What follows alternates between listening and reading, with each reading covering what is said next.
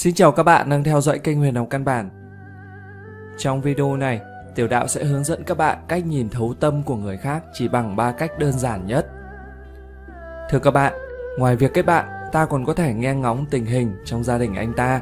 Hãy xem anh ta cư xử với cha mẹ như thế nào, đối với anh chị em ra sao, đối với hàng xóm như thế nào. Các bạn không cẩn thận sẽ không thấy được bộ mặt thật của người gọi là bạn của chúng ta Do vậy, thường khi bị bạn làm hại người ta phải thốt lên. Đúng là tôi không có mắt.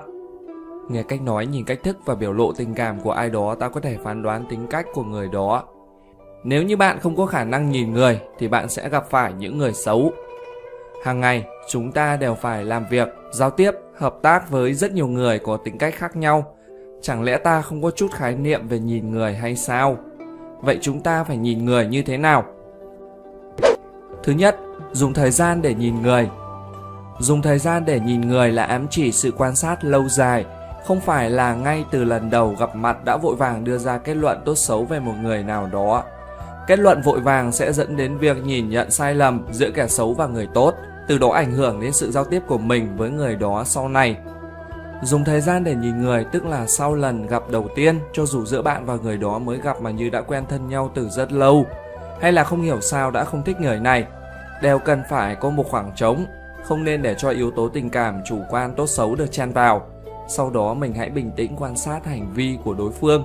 Tục ngữ có câu, thức lâu mới biết đêm dài, chơi lâu mới biết là người cố nhân. Dùng thời gian để nhìn người chính là áp dụng câu châm ngôn trên. Tóm lại, trên thực tế dùng thời gian có thể nhìn ra bất kể loại người nào, bao gồm cả kẻ tiểu nhân và người quân tử.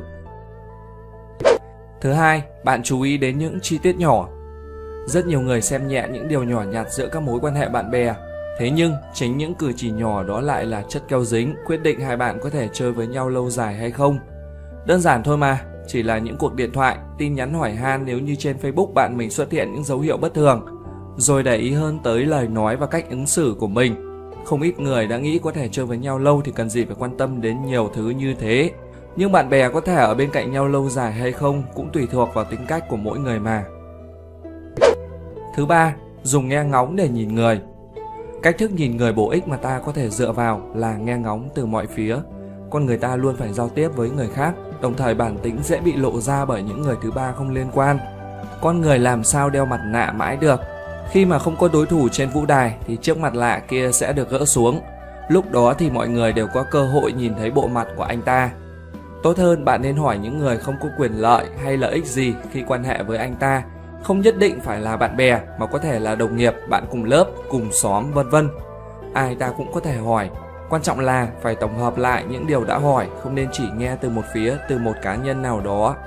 Lẽ đương nhiên khi nghe ngóng cần phải có kỹ xảo, hỏi quá trắng trợn sẽ làm đối phương hoài nghi, không dám nói thật với mình. Tốt nhất là dùng phương pháp nói chuyện rồi dần gợi chuyện để hỏi. Kỹ năng này ta cũng cần phải luyện tập thêm. Trên là cách nhìn người đơn giản để thấu tâm can của người khác Cảm ơn các bạn đã theo dõi kênh Huyền học căn bản. Hãy để lại ý kiến của mình dưới phần bình luận video. Xin chào và hẹn gặp lại.